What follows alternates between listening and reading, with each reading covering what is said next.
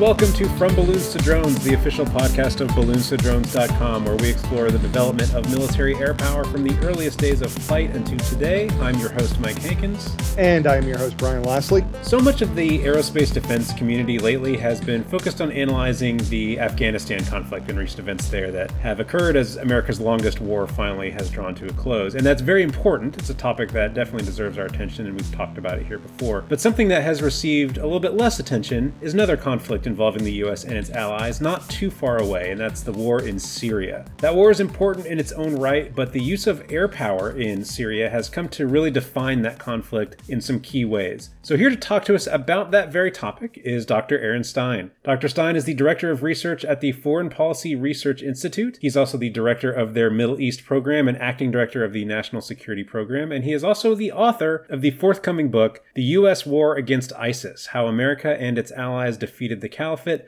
which comes out in January 2022 and is available for pre order now. Aaron, thank you for being here. It's my pleasure. Thanks for having me, guys. So let's just start with how did you get involved in this project and what made you want to write a book about the Syrian conflict in the first place? Well, maybe because I'm a sadist, um, but more poignantly, when the Syrian war began, I was actually living in Turkey. You know, so I was actually doing my PhD. My PhD was on nuclear weapons decision making by Iran and Turkey. So nothing to do with the Syrian conflict. But all of a sudden, chemical weapons decided to pop up next door. I started to pay attention, and anybody who was living in Turkey at that time could like see the secondary impacts of the conflict, whether it be the IDPs or the or the people that were fleeing the conflict moving into Turkey, and then the people coming the other way, coming to Turkey as the transit point to go fight in this conflict. And so I began to follow it quite closely. And because of my background, I have a unique sort of knowledge and understanding of some of the Kurdish groups that were fighting in the conflict. And so there was some overlaps with some people in the US government who were trying to figure out who these people were as we were going to war. And I built a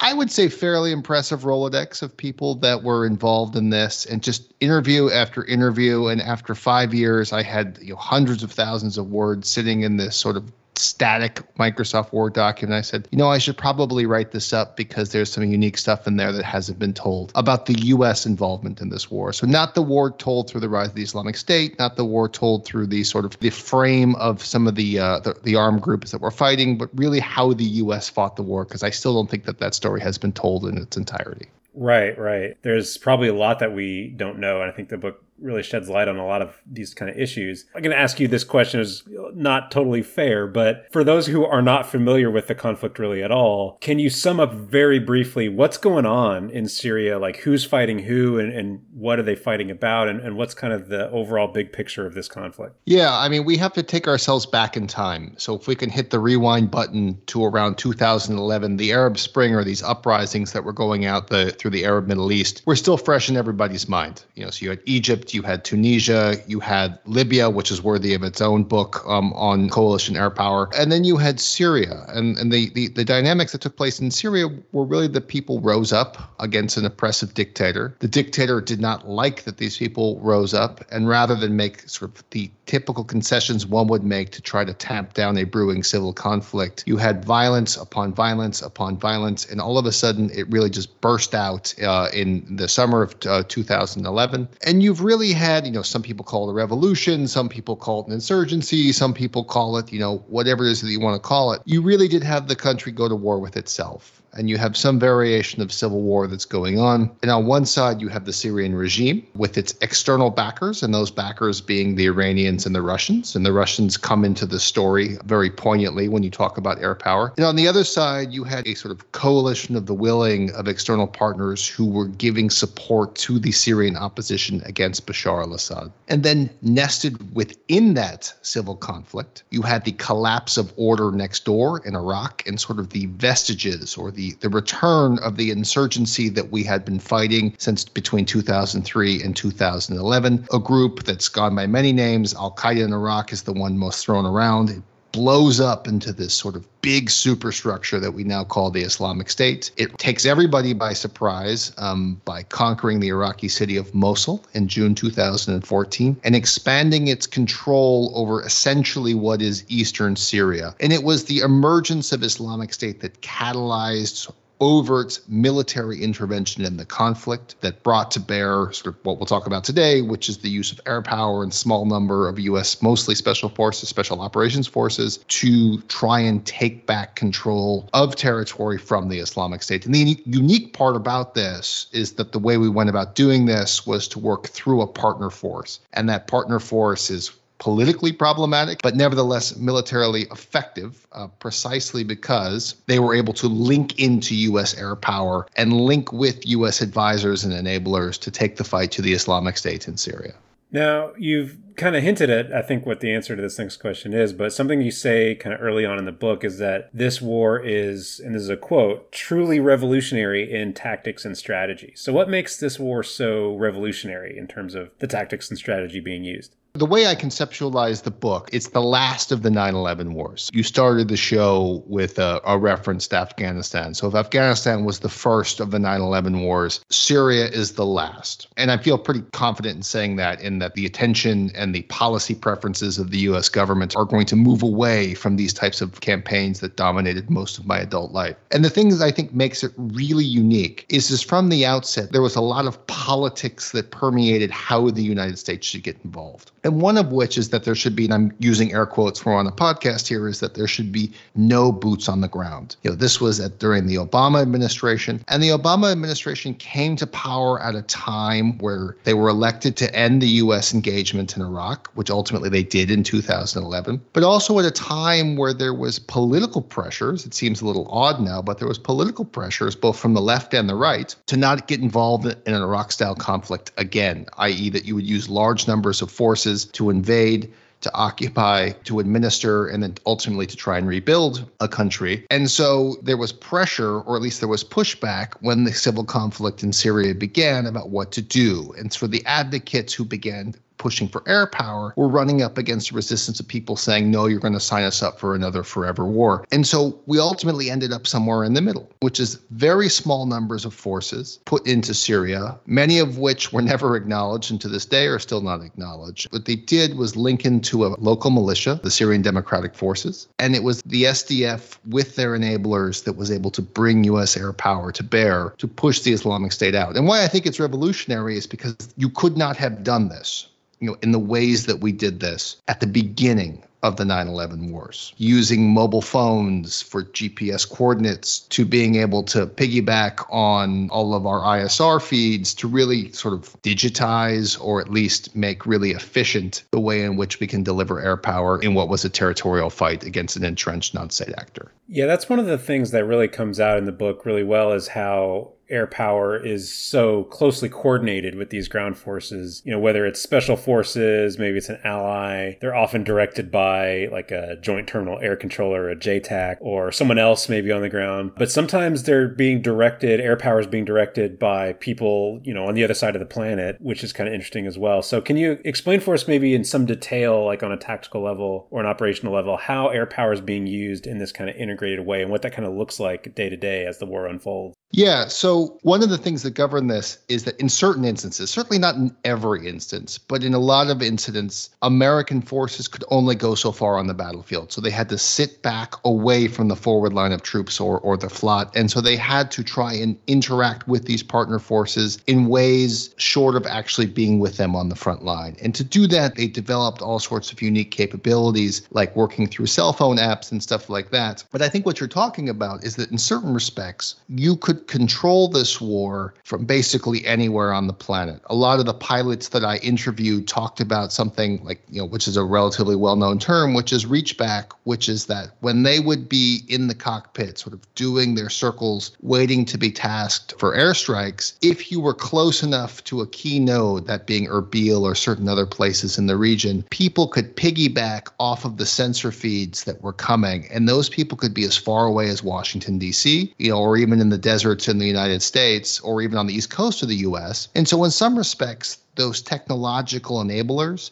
made up for the fact that there were small numbers of US forces. So, one of the things that isn't relatively well known, and I may get in trouble for saying it, but like I wrote it in the book, right, is that some of the JTACs weren't actually in country, is that the JTACs were watching, they were responsible and working through these sensor feeds, either um, from a command center or an operations center in neighboring Iraq. They could see the battlefield they could liaise with a Kurdish partner on the ground. The Kurdish partner would talk through an interpreter to this operations center. The operations center would validate the targets with ISR. They would look to make sure they were striking what they said they were going to do. They would meet the rules of engagement, and then they would clear the strike. So it was a very cumbersome process, but nevertheless a really interesting process because this was all enabled by global technology, satellite capabilities, satellite communications that now dominate the battlefield. Yeah, that's really interesting. And it kind of leads directly into the next question. Another aspect to what we've just been discussing is what you call the tyranny of technology and, and the push and the pull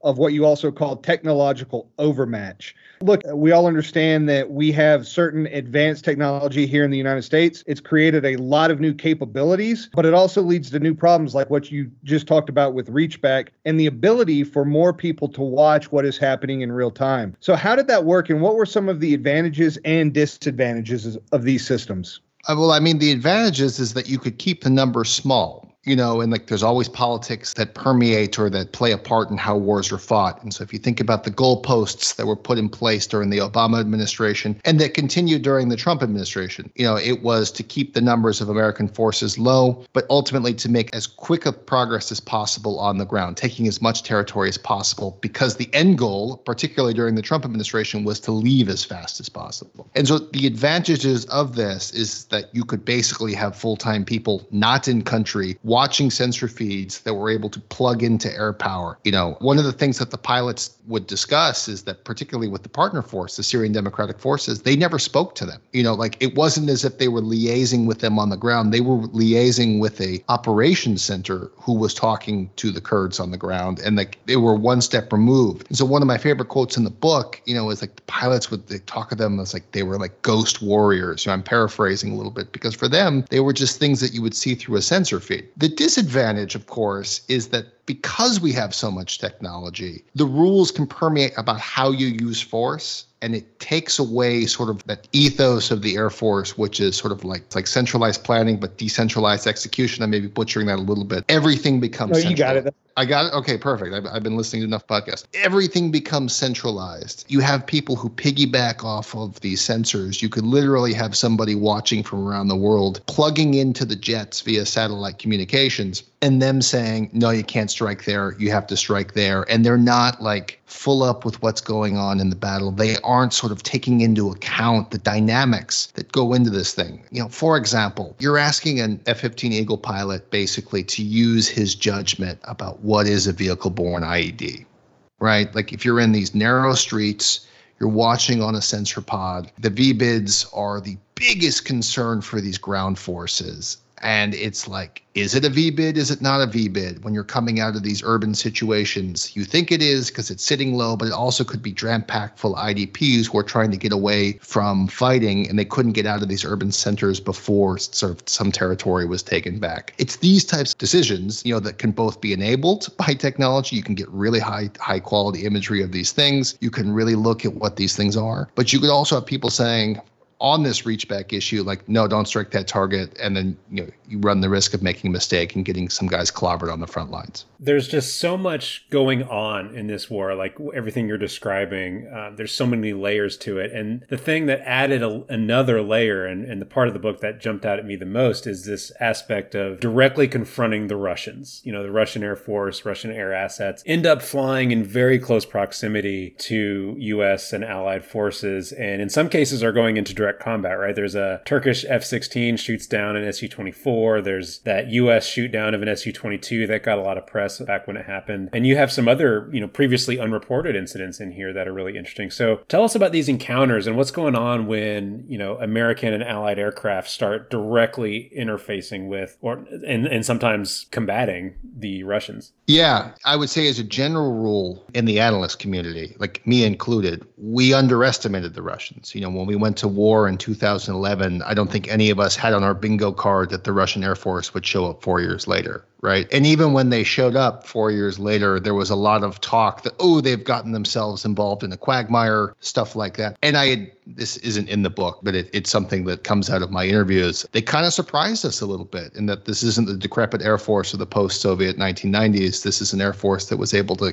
generate high sortie rates throughout the entirety of the conflict and still to this day, even with their limitations with precision guided munitions. When they first showed up, we were watching them, as I document in the book from interviews, build out the airbase. And so we understood that they were coming, even if it hadn't been reported yet. And it was that they were coming that actually led the Obama administration to loosen some of the rules on Army Special Forces being able to spend time in Syria. So there were some some Delta operators, JSOC in Syria that I document in the book, but the rules about the Army guys were pretty tight in the Obama era. And when the Russians came in, the decision was made to loosen the loosen those rules because the thinking was is that the Russians wouldn't bomb Americans probably a good thought, right? But like that was one aspect of it. So the American footprint actually deepened with the Russians. But the other aspect of it is the Russians got really aggressive right away when they intervened. And you had the first incident, which is the shoot down from Turkey. The Russians had routinely been violating Turkish airspace. And one day the Turks finally had enough, and the F 16 shot down the Su 24 in my interviews in the book, I actually talked to pilots who were both deployed in Turkey, and that's a whole other story that was going on. The amount of politics involved to get American access uh, to Turkey to prosecute the war, particularly up north, but also the concerns, right, that that this incident would lead to more hostile Russian action. And the U.S. pilots certainly did say they had um, more aggressive moves with intact Syrian IADs that the U.S. never did take out during the entirety of the war. They began to be a little bit more aggressive with those. They moved an S 400 into Syria, which obviously changed the game. And importantly, the Russians asked for the Turks to be taken off of the coalition's air tasking order. The U.S. complied. And then we kind of by luck, but ultimately by necessity, began flying more A 10s over the north of Syria because there was no, because the Russians can easily differentiate the A 10 from the F 16 on radar, and the Turks fly F 16, we fly F 16. So telling them apart, it was just easier to go with the A 10. So one of the things that the A 10 guy says is like,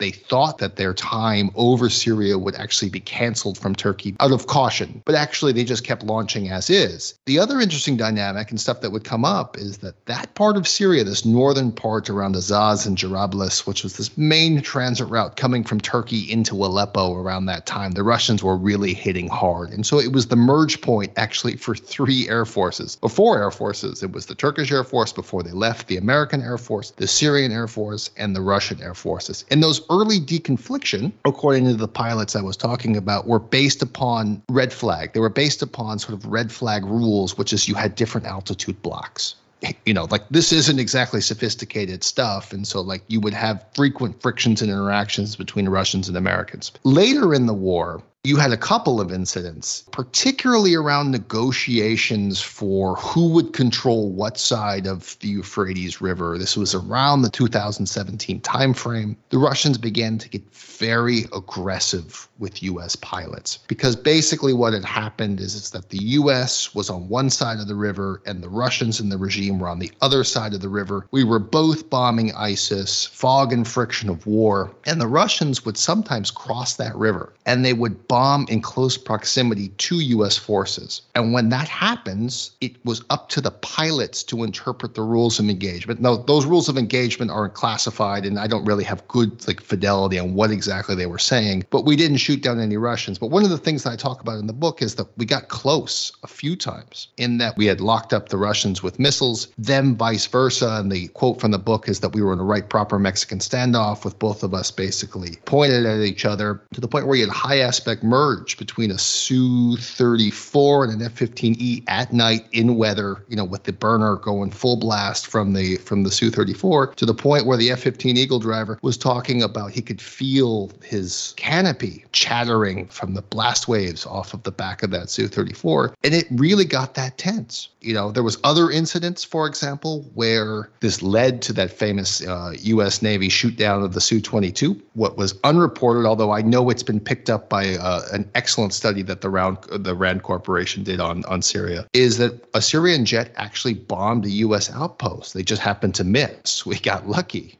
right? But the rules of engagement were so strict in that we didn't shoot it down. And then we also had multiple incidents where Iranian drones, or one incident, I should say, not multiple. We had one incident where an Iranian drone actually fired a missile at that same American outpost. This is down by Tanf, the border crossing between where basically Iraq, Syria, and Jordan come together. You had an Iranian drone shoot a missile at a small outpost, and luckily it was inert. The the, the missile didn't fuse, and that was one of the incidents where an F-15 shot down an Iranian armed drone. So there was all sorts of things that went on. One of the interesting things about the Russians is that their aggression if you piece the whole story together, and this was one of the interesting things pulling out from the book, is that the diplomats who I interviewed, because I did a lot on diplomacy, they would hear about these incidents you know, but they would hear about them after the fact. And the pilots and the people prosecuting the war were in the dark about what the diplomats were doing. And so there was this divergence. And so if you actually put the story together, the Russians would get very aggressive in the air when they wanted something from the diplomats. So they would turn the heat up.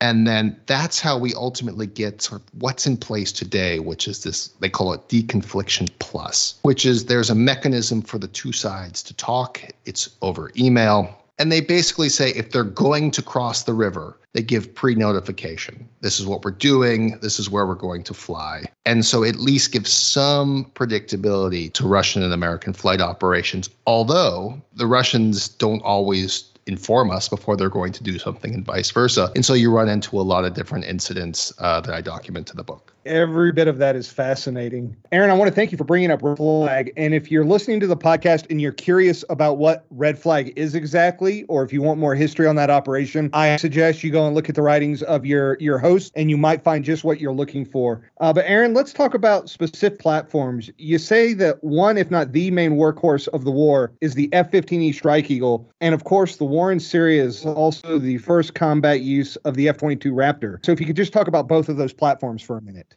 Oh, sure. The F 15E Strike Eagle was absolutely critical, particularly around Raqqa. It's unacknowledged, right? But one of the things that happened is that during the war, the Jordanian government was particularly spooked by the rise of Islamic State. And the U.S. officials I interviewed were never certain, like the level of like how spooked they were. Was it designed to wrest concessions from the U.S. when they were particularly upset in the early stages that they wanted the U.S. to do more to bolster their security? Or were they really that frightened that ISIS in their Toyota Hiluxes were going to come across the border. And so one of the things that happened is that a small F-16 base was built out during the war. You know, it's Muwaffaq al-Salti Air Base. The pilots who are deployed there could just call it Azraq. And Azraq was really the hub for the Strike Eagle. And it became super important at the later stages of the war because Raqqa is in close proximity to there. They would set up in CAS wheels over Raqqa and they would essentially be on call close air support. So, one of the things that happened in Raqqa is that while we were talking about the tyranny of technology earlier, there were operators in Raqqa.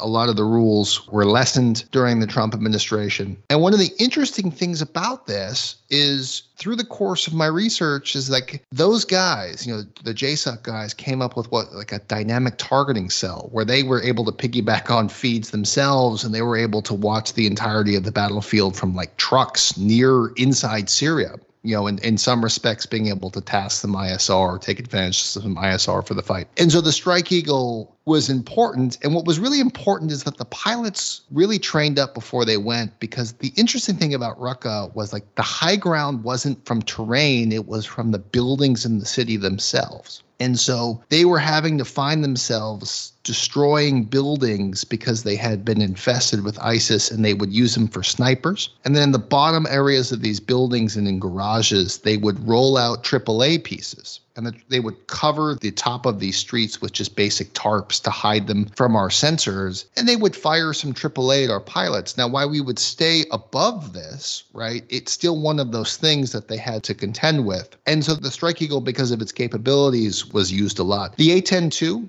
you know, the A 10 was deployed in Turkey, as I was saying, and so it was used a lot up north. Um, particularly in this little pocket called the Manbij pocket, you know, which is this place between you know, Marea and Azaz and the Euphrates River, and there's all these politics involved there. But they were involved there, and they were involved as far down as Raqqa as well. One of the interesting things that the A-10 pilots were talking about when they were doing interviews was that a lot of them had grown up in Afghanistan. You know, again, to bring it back to sort of like this is a different of the 9/11 wars, and so a lot of their weaponeering was under even more constricted rules of engagement, right? So even though Syria was a pretty constricted environment, it wasn't like Afghanistan post, I believe, 2014. Two is, is that the level of structures that they were tasked to destroy were different. So in Afghanistan, you know, it was a lot of rural targets, right? Like like Taliban insurgency type targets. You know, I, I don't want to sound stereotypical, but they said they were a lot of like kind of like wooden or adobe or mud huts. Whereas in these urban environments, they were um, large concrete structures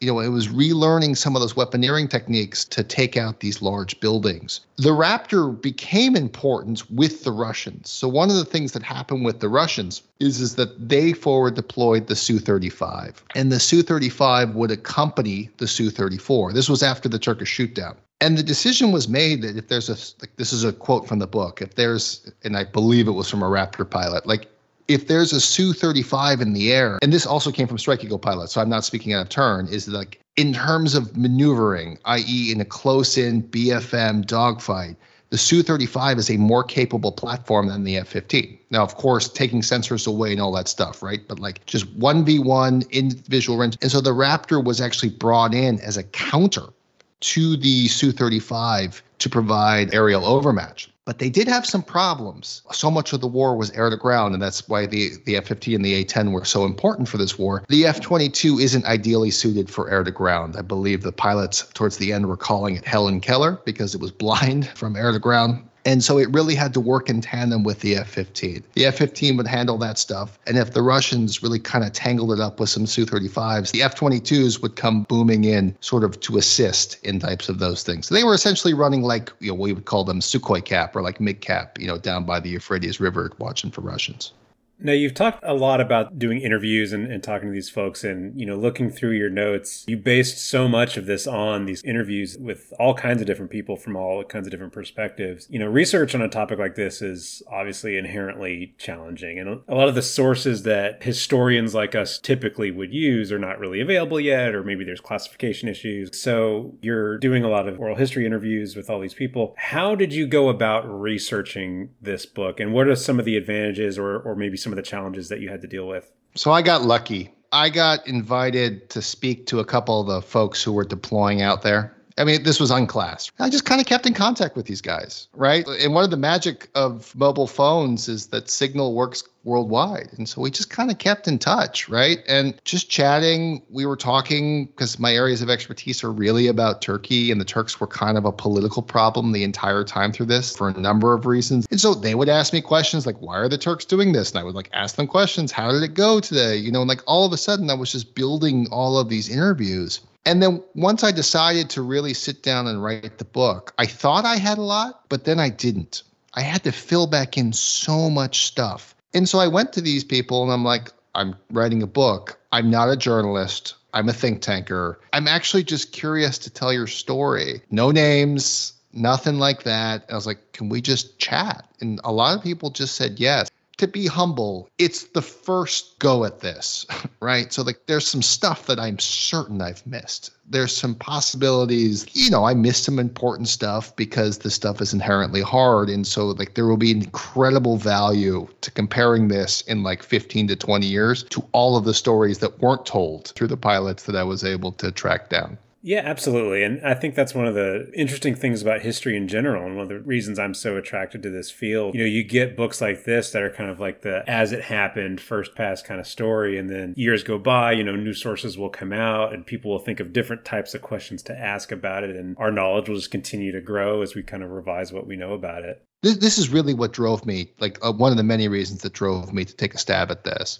There's a tendency to just throw air power and SOF at everything and nobody really understands how it all plugs together. how complicated it is, how difficult all this is, how much skill goes into this. You know, and that was one of the real big journeys for me, you know, because I feel like if we're going to be making policy recommendations for my field, we really should have an understanding of the implications and what it takes to do what we say in that bullet point, which is like, you know, drilled into us to be pithy and trying to keep it to two pages or less. You know what I'm saying? Thinking about that and kind of like what this might mean for the future and, and this is always a shot in the dark but you know with the war being fresh on our minds still what do you think the legacy of this war is or maybe should be? Not just broadly but also kind of in terms of air power history. Gosh. I feel like its closest like analogous campaign is that for those first couple months in afghanistan.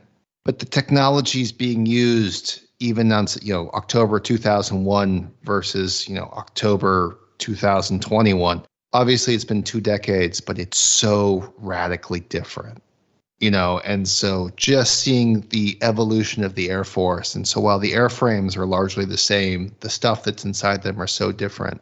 But i'll also say this this was small. You know, again, I'm using air quotes here. It was small. There was never any more than 5,000 give or take troops in Iraq. There was never more than 2,500 give or take. You know, we all know how they can kind of you know, f- uh, finagle the numbers a little bit, but let's just take the top line numbers. The amount that goes in to how we fight these wars is incredible you know, one of the stories I didn't tell is that in one of those fracases with the uh, with the Russians, they had locked up a U-28 and a C-130 gunship, you know, so obviously um, attached to the, the JSOC task force there. And so those assets had to hightail it out of there, right? But it just goes to show you how much of the air power, and that's one of the criticisms of the book, that whole aspect of the air power campaign, I never got access to, right? Like that one's way too far down the classification rabbit hole. But if you think about how many enabling assets it took even to support this, in an era like we're calling it strategic competition now, even small wars are big wars when you have a very small air force or